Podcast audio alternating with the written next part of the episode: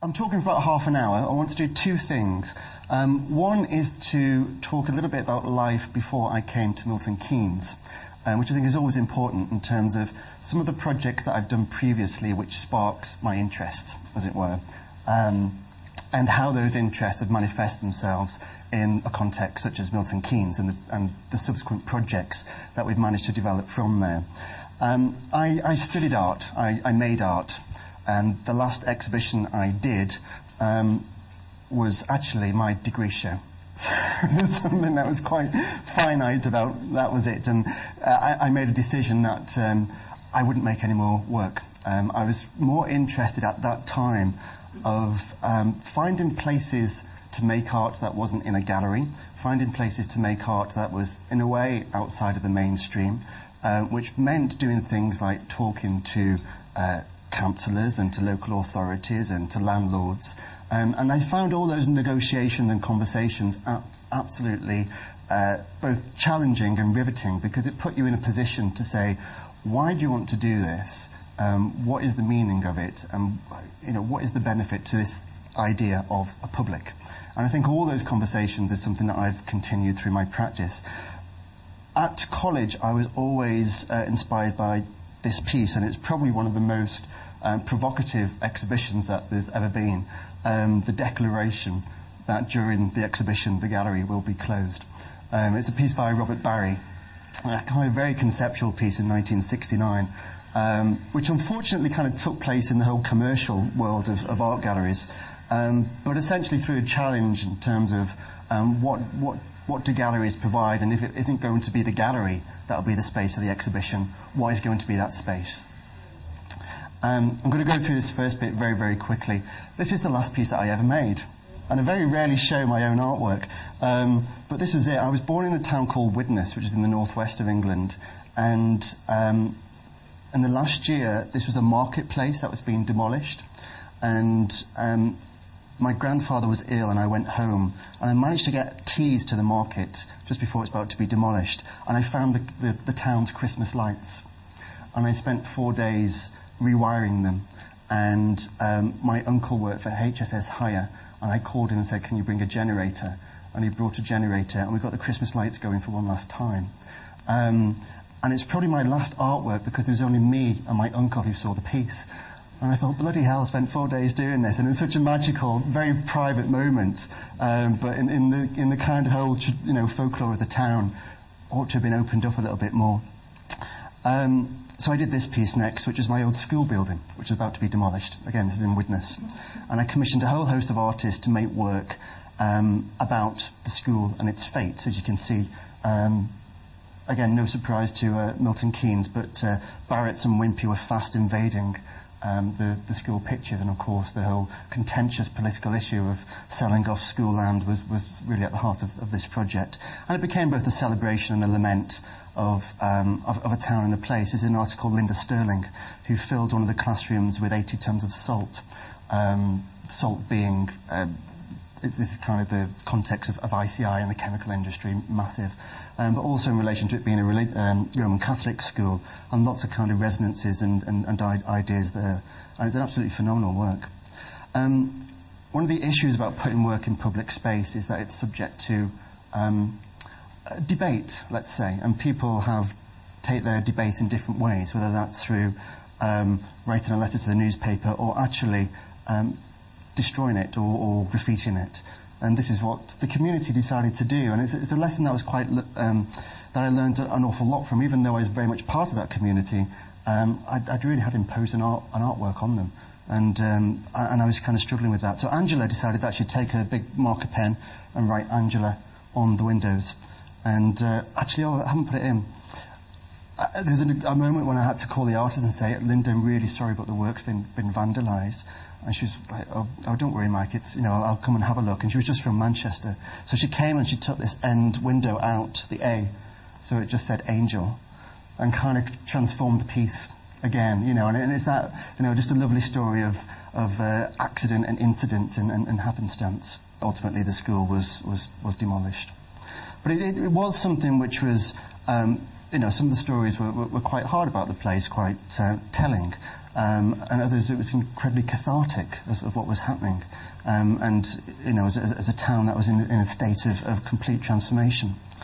Um, and I suppose um, being provocative and being contentious hasn't been far away from lots of the works that I've done in public spaces. Um, this is one by an artist called Keith Wilson, um, who did actually show in Milton Keynes as well. And it's a piece called Puddle. And there it is. Uh, and, it, and, it's a piece that was originally proposed for uh, the Market Square in Preston and, um, and didn't happen. Um, now, unfortunately, the whole of, if everybody knows Preston and the Market Square, it's riddled with puddles anyway. So there became a whole kind of debate and a conversation as to actually whether the work had been made or, or, or not made. And, um, and, and Keith's proposal, this was actually made in Bournville in the end. Um, but it became, you know, lots of conversations around what, what can we allow uh, artists to do, as it were. Do you do it as a complete guerrilla exercise where you just go in and do it? Um, does it mean or change anything that there has been a puddle made on purpose and that the puddle is an artwork? And they're all kind of, you know, difficult and quite frustrating questions um, that, that, that, I find incredibly interesting, you know, and how you engage people in that process. So from, you know, a school, from market hall to a stately home, um, and still coming back to, uh, I think that earlier uh, quote around the, you know, the galleries closed. Um, this was a, this was, um, it's actually one of the first public galleries in the country. This is a place called Tabley, um, that was owned by Lord Leicester and uh, who commissioned Turners and massive kind of, um, you know, kind of late 19th century artists. But he was the first patron, if you like, to open his collection to the public. Um, and again, this is in, in the Northwest. And it was kind of 200 years on. So I did a project where I worked with a whole host of artists um, to look at that notion of the tradition of the stately home and, and how 200 years on do you deal with that whole legacy. And this is a piece called Matthew Thompson where it's a very kind of simple image, but it's just uh, the individual facing the institution. And, you know, again, bloody hell, how, how do I tackle it? What, what, what do I do? So there's a whole host of different uh, pieces of work. This is um, a one-off commission, um, a, a, porcelain piece that, that Matthew did that's taken from painting of, of Lord Leighton um, one of the kind of Leicester um, cavalrymen, and, and, turned into a statue. Richard Woods' uh, interior on the floor, which is kind of pastiche, part comic. Um, and then the next place that I moved to was a place called Compton Verney in, in Warwickshire, where I kind of took some of these ideas and, um, you know, thankfully given a, a much nicer budget by uh, Peter Moores and the Littlewoods um, Trust and the Peter Moores Foundation. We could do much more significant projects. So this is a, a wonderful article called Anya Gallaccio, where again we took the inside and uh, put it on the outside. So this is motifs of the, the inside of the, the Robert Adam Hall that's been translated into um, uh, garden patterns. You know, kind of uh, mown into the grass and trimmed into the grass. So you have this whole interrelationship between inside and outside, between the decorative um, and, and the rural, between something that would have effectively change or um, uh, disappear. And again, that's another, I suppose, um, interest of mine, which, which challenges, you know, and Edna's in the room, but challenges the idea whether art is, is permanent or, or not permanent, temporary or not temporary, and what does it mean that something is permanent after all? Um, you know, and again, uh, um, when I talk about Milton Keynes, I think that's particularly uh, a really interesting idea, you know, that uh, we may be building things um, with a notion of permanence, but we may kind of be able to quite radically un- undermine that or, or, or change that as, as, we move forward. Um, an artwork that could be smoke, Simon Patterson's massive colour plumes that went off all around the amazing capability brown landscape of, of Compton Verney in different colours. Um, and in relation to that, he would talk about Turner's watercolours, you know, as a contemporary way of how you may paint landscape. You make it completely experiential. You can absorb people in this experience of, of colour and landscape and, and, and sensibility. Um, to a piece by John Frankland, which was the largest boulder to ever leave Portland Quarry. Uh, which was placed in the grounds of Compton Verney, which is quite tremendous actually, that it was an artwork that enabled the largest boulder to ever leave Portland Quarry. This is about 80 tons of boulder in one piece. Um, there's as much underground as there is on top.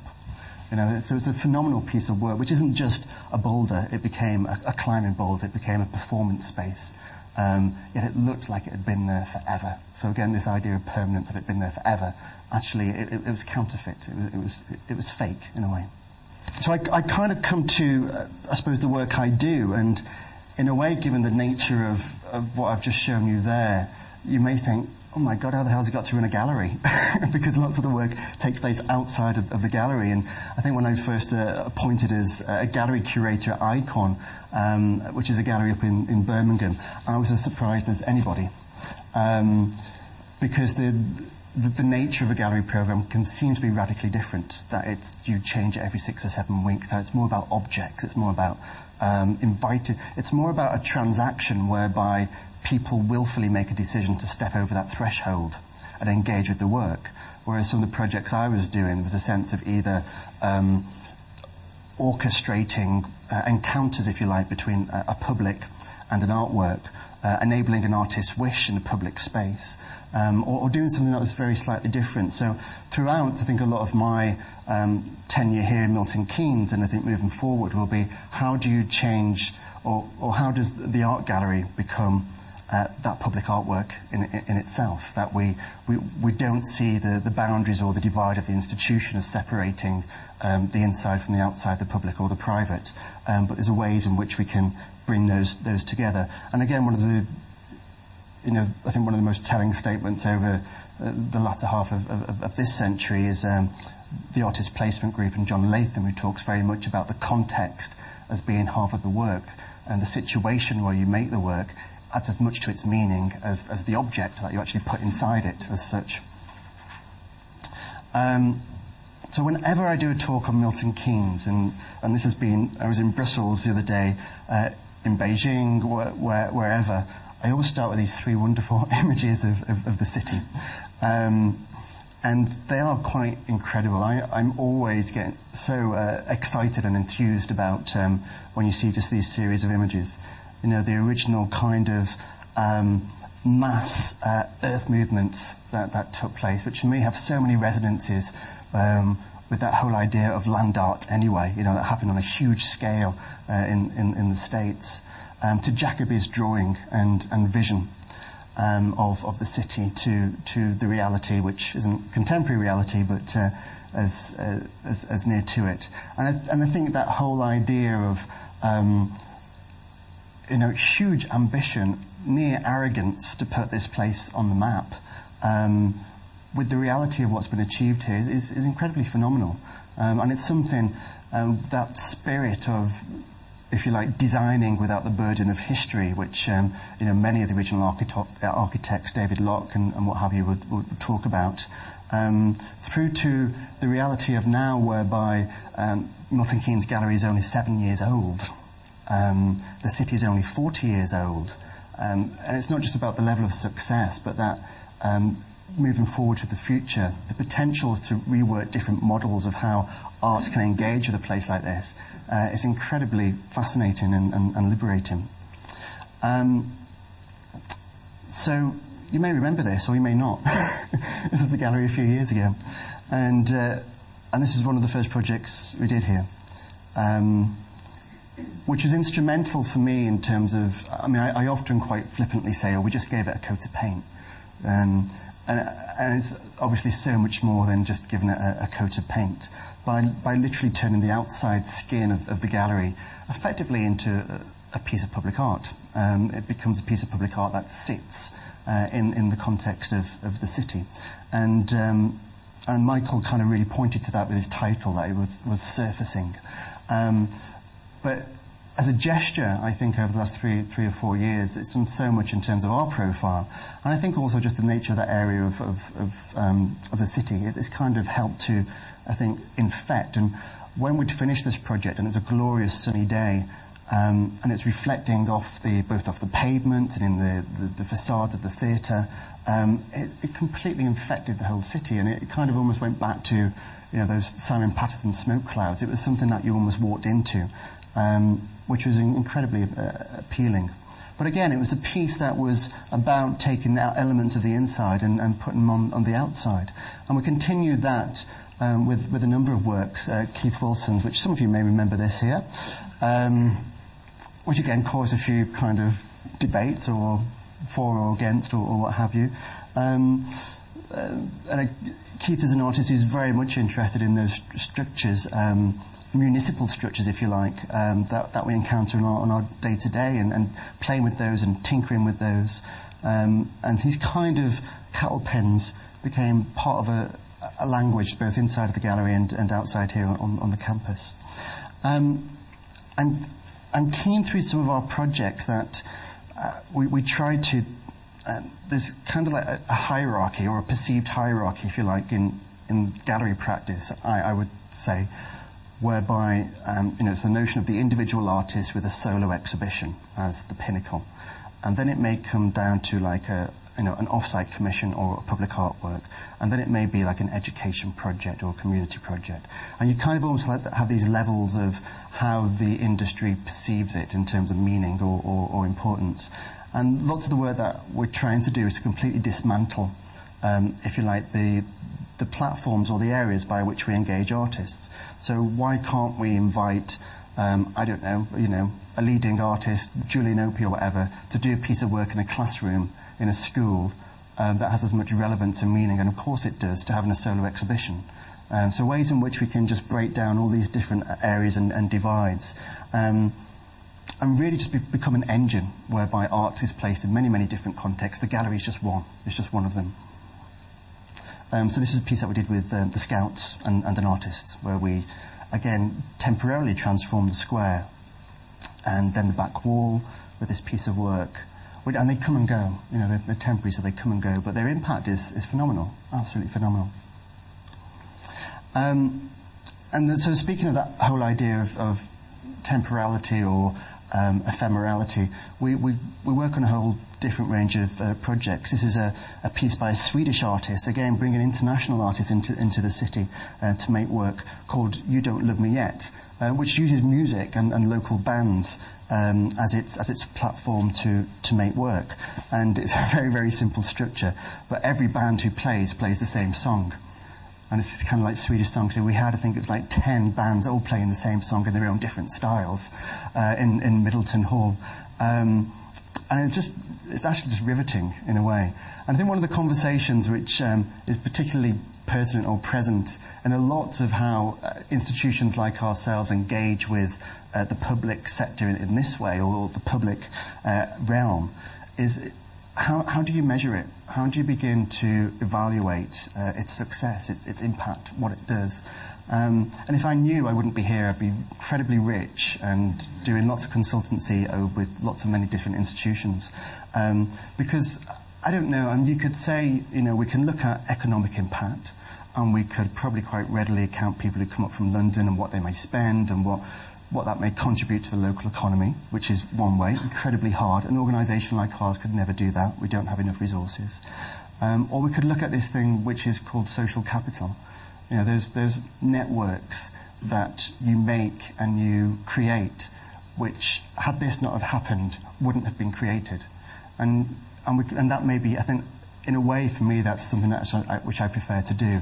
You know, to look at those networks which, whereby the art becomes the catalyst to make something happen which otherwise wouldn't have done.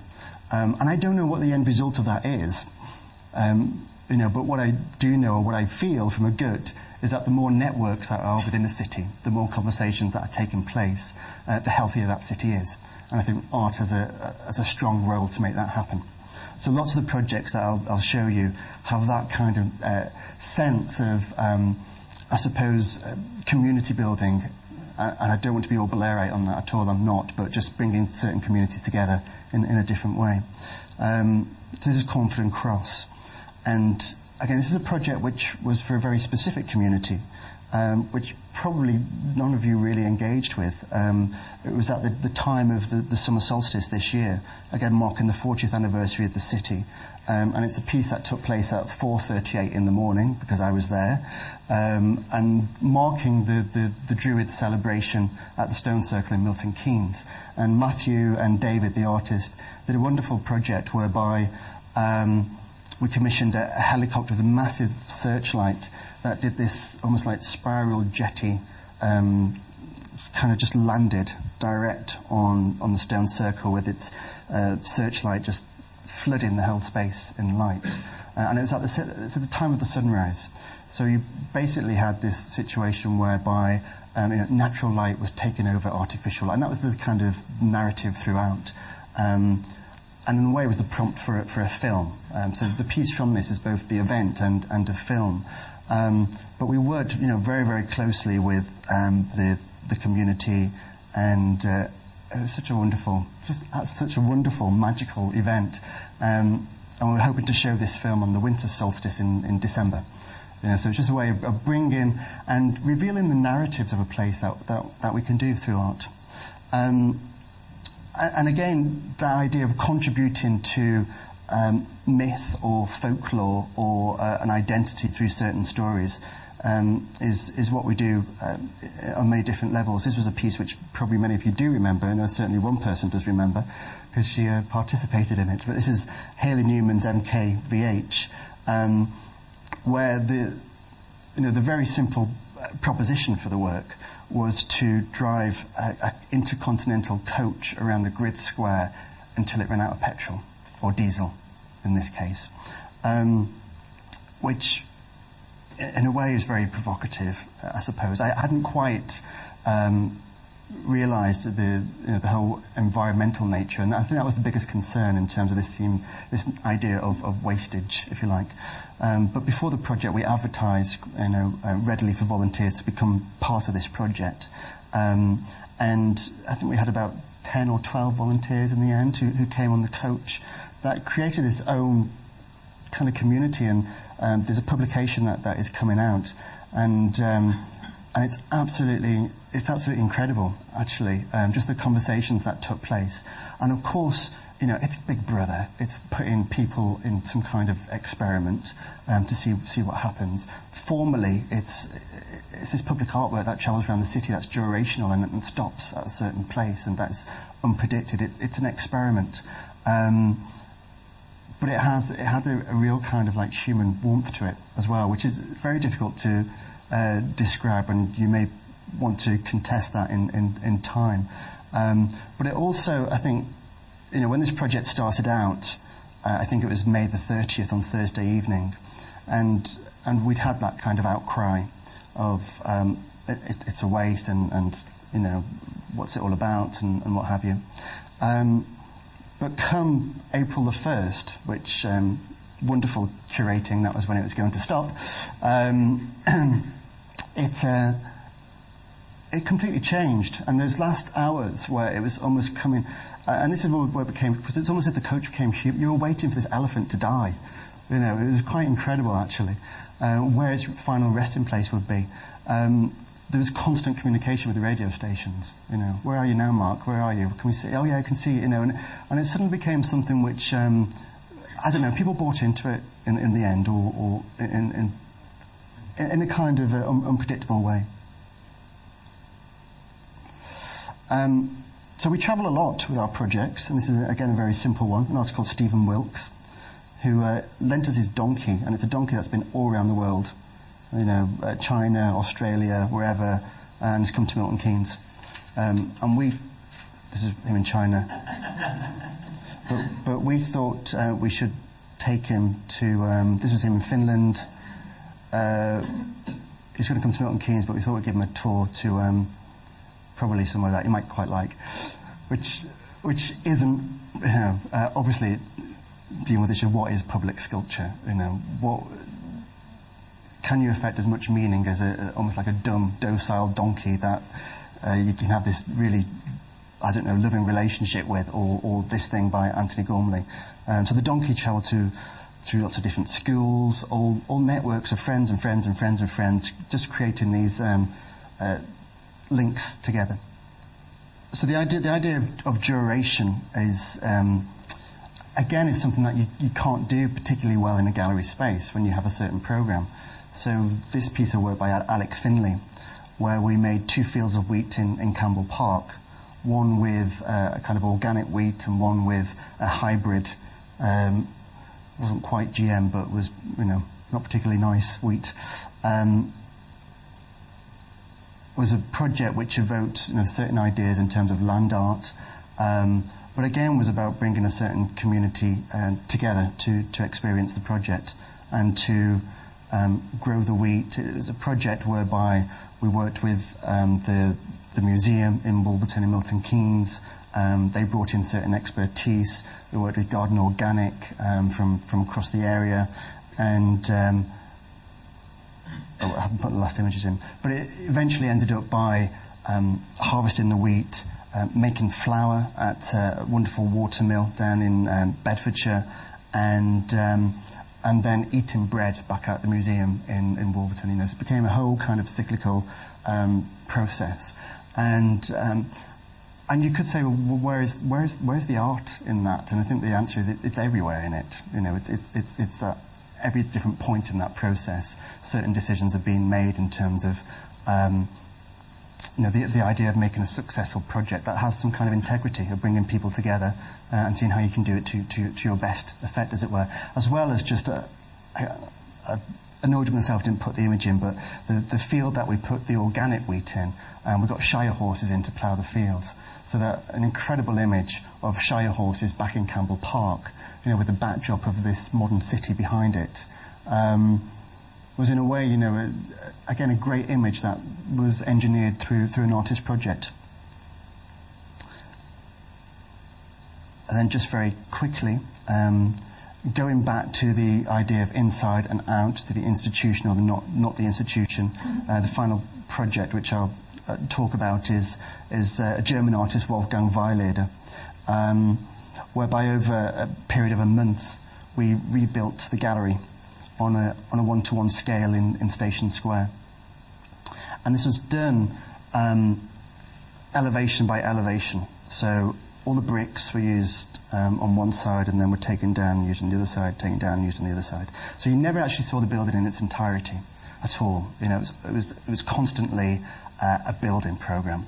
And, um, but again, this was um, massive network, whether it's you know, English partnerships, a local authority, Milton Keynes College um, uh, apprenticeship school and builders, local um, builders we've given their uh, apprentices for the to learn about the project.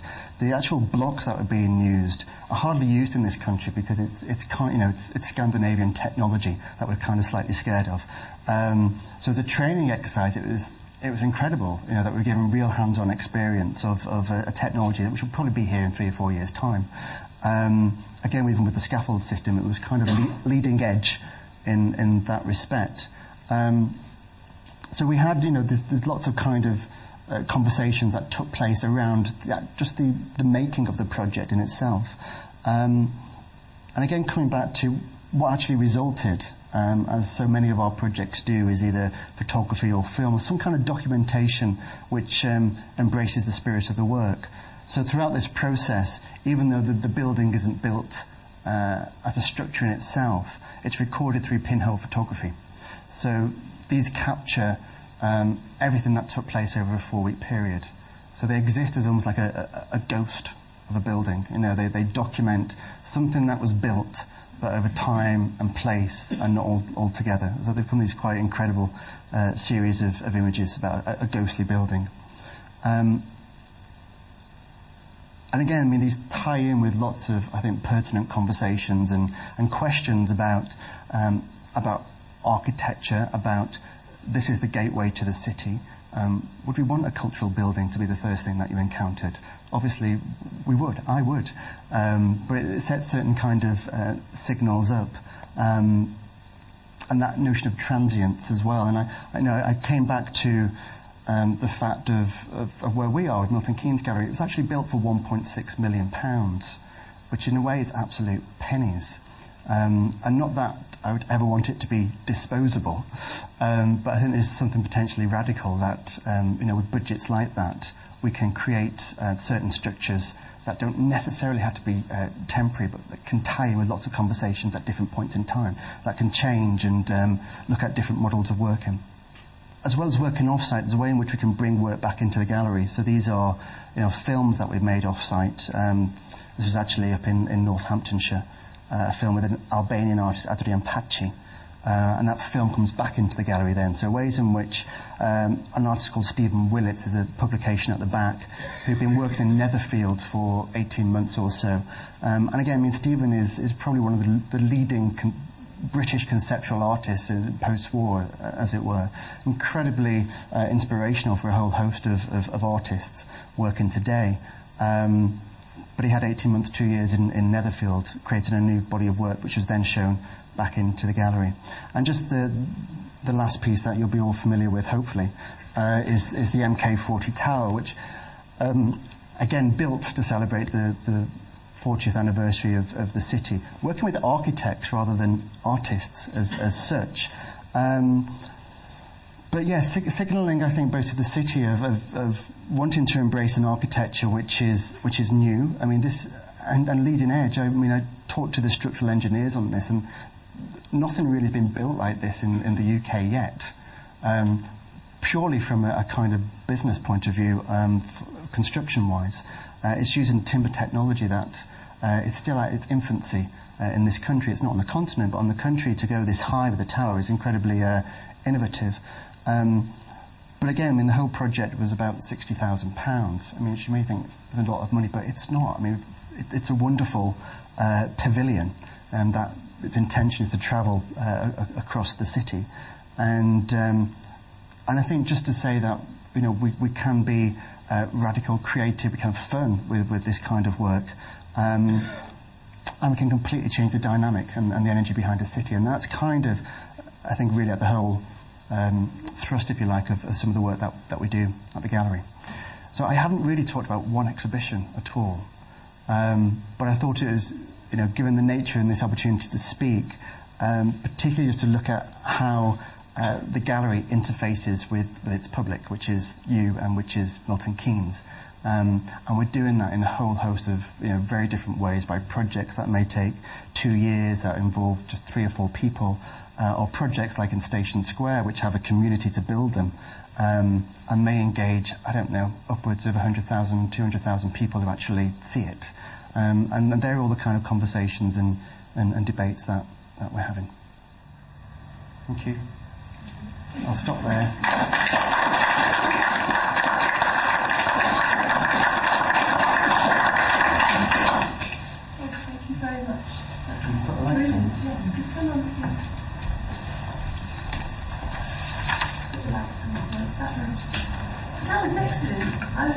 enjoyed that. Thank you very much.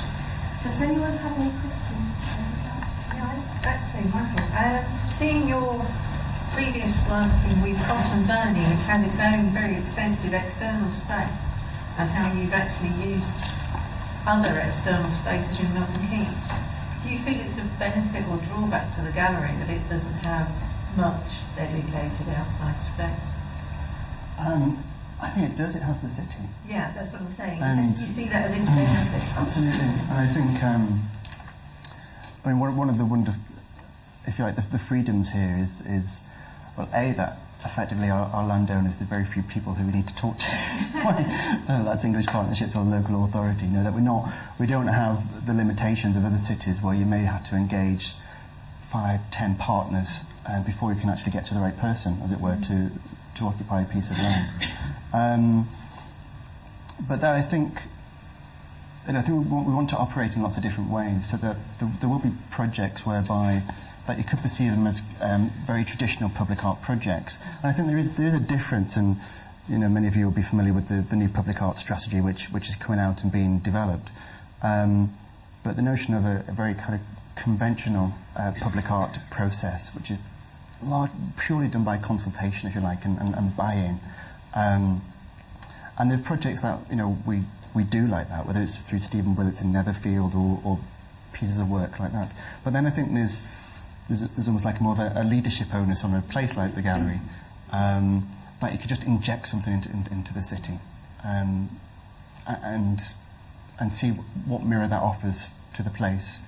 Um, and that can go away again as well. I mean, I think I think the notion of uh, the temporary work that we do and the permanent work that we haven't done yet is something that I do really want to embrace. I think it still is one of the um, the big challenges, if you like. You know, how, how we begin to grow a whole body of, of, of potentially public work and um, permanent work yeah. from, from, what we do as well. Yeah, um, there are the permanent works which were placed around Milton Keynes during absolutely. early years. and Absolutely. it's quite interesting, Yeah. I think, now to see more. And I think that, I mean, that, that history and legacy is so, so important, Mm. you know, because it is a, it's a kind of, it's, it's a bedrock by which we can, um, you know, you can work against it, you can embrace it, but it's, it's there. And, you know, when you do talk, or you talk to other um, cities, I was at a conference in Belgium at the weekend in, in Hasselt, where they're looking at, you know, uh, it's like a 40 million pound program for public art. It's huge. Um, and I, I was asking them, well, how many pieces do they have existing? And they said something like 30 or something like that.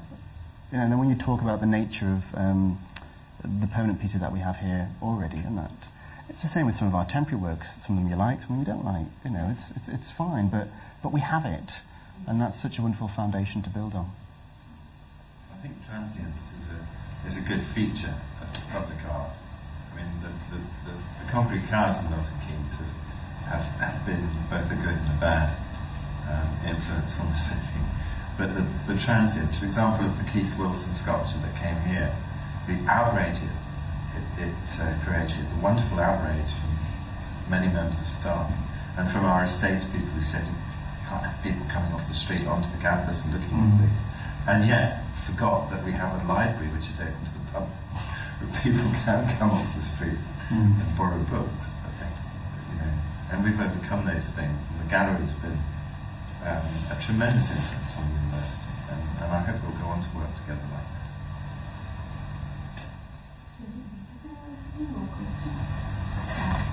Um,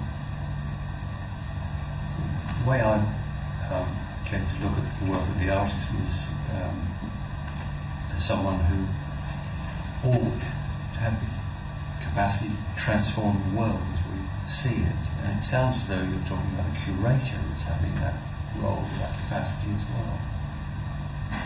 Um, no, I, I think I think that's really well, very very complicated. Obviously, I think that role between the curator and the artist. Um, yes, in a way, but I suppose I see myself as more of a kind of the mediator or, or, or the facilitator between a place, you know, a place and imagination, and, uh, enabling that imagination to take fruit, if you like, or, or, to work in a certain kind of context. Um, um, yeah, I mean, I suppose how we work is, you know, when we invite an artist to Milton Keynes to a city, it's, it's very much um, that notion of that this is a, a canvas to, to work with. Um, so, for instance, we very rarely provide a brief for an artist. You know, it's, it's not. So, in terms of um, that, I suppose that curatorial control, um, it's quite um, it's quite slight in a way. It's just it's just more about shaping a context or a framework within which which to work. Um, now, now of course, those projects accumulate over time and create certain patterns and certain resonances, um, and lead to influence the kind of artists who you'd want to work with in the future, in a way. So I think there is a uh, obviously there's, there's a curatorial narrative that runs through that. Um, but I also see that in the exhibitions that, that we do, you know, because we largely work with solo artists in our exhibitions program.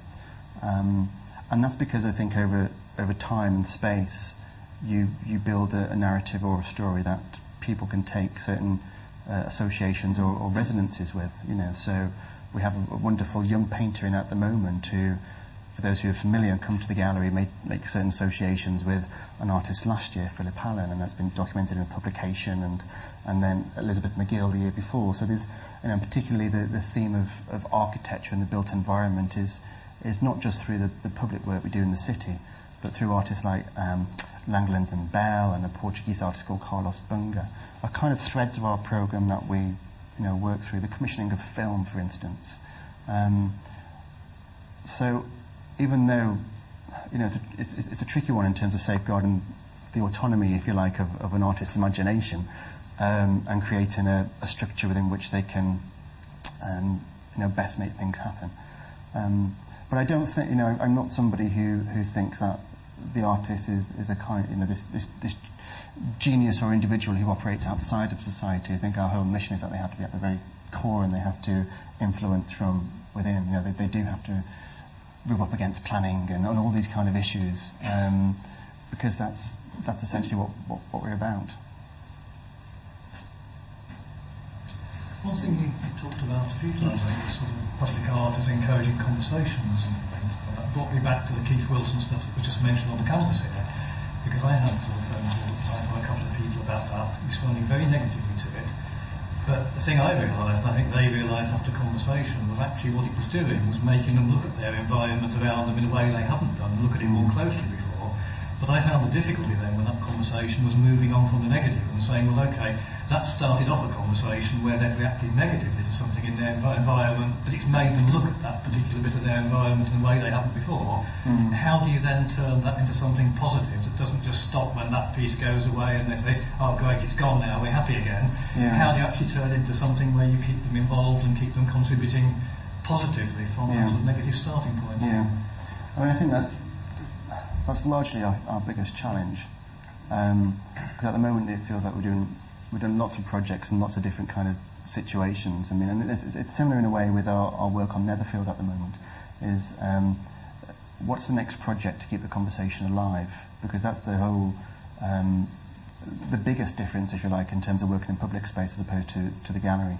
That there has to be, um, I don't know, some, some kind of sense of aftercare you know, and, and I think from that Keith Wilson project, um, you know, our relationship with the Open University has, has, has grown on lots of different fronts, which may not be um, those people having those conversations, but institutionally and organisationally, there's been lots of crossovers there and relationships that have been highly productive, I think. Um, but but it, it's kind of like how, how do you what, what roles, if you like, can just keep those conversations with the same people so that um, it's not, in a way, the equivalent to, to some accusations about permanent public artwork, um, that it's drop sculpture, you know, that it's put in and then responsibility's gone and it's fine, whatever. You know, and there are patterns like that in terms of the temporary work that um, people can do, you know, that it's, it, it, it, it, it's shot in for like eight, 12 months, you know, and then it's gone and uh, and how do you pick the pieces up, up, up again? So I mean we're quite you know with this piece that you can see here with uh, Pascale Marthine Tayou, which is a bit of a plug that's coming up um, at the end of, of, of the year. Um, this is an, an installation that he does with these incredible you know just masses and masses, thousands and tens of thousands of, of plastic bags, um, and we're doing this at, at the stadium in the car park to the football stadium. Um, but it's a piece whereby you can probably see the fly. You know, we're inviting uh, local school children to contribute the bag. So we've done lots of um, assembly talks in, in all the schools in Bletchley. Um, so there's, there's that kind of initial groundwork of, of buy-in, if you like, um, of, of, of getting people involved, of kind of giving them a, sense of an ownership of the project. Um, that they'll then go and see the work, then they'll come to the gallery, then we'll do uh, kind of workshops with them afterwards. So it's not just seen as uh, you know one thing in itself, but is some kind of process of easing in and, and, and easing out. Um, but again, you know, for an organisation our size, that's quite hard to do. But we endeavour. I don't think anybody ever does it right, you know. But I think that's the same whether it's you know social care or health or whatever. You know, we don't necessarily do it right, um, but the, the intentions are there. Thank you. Thank you.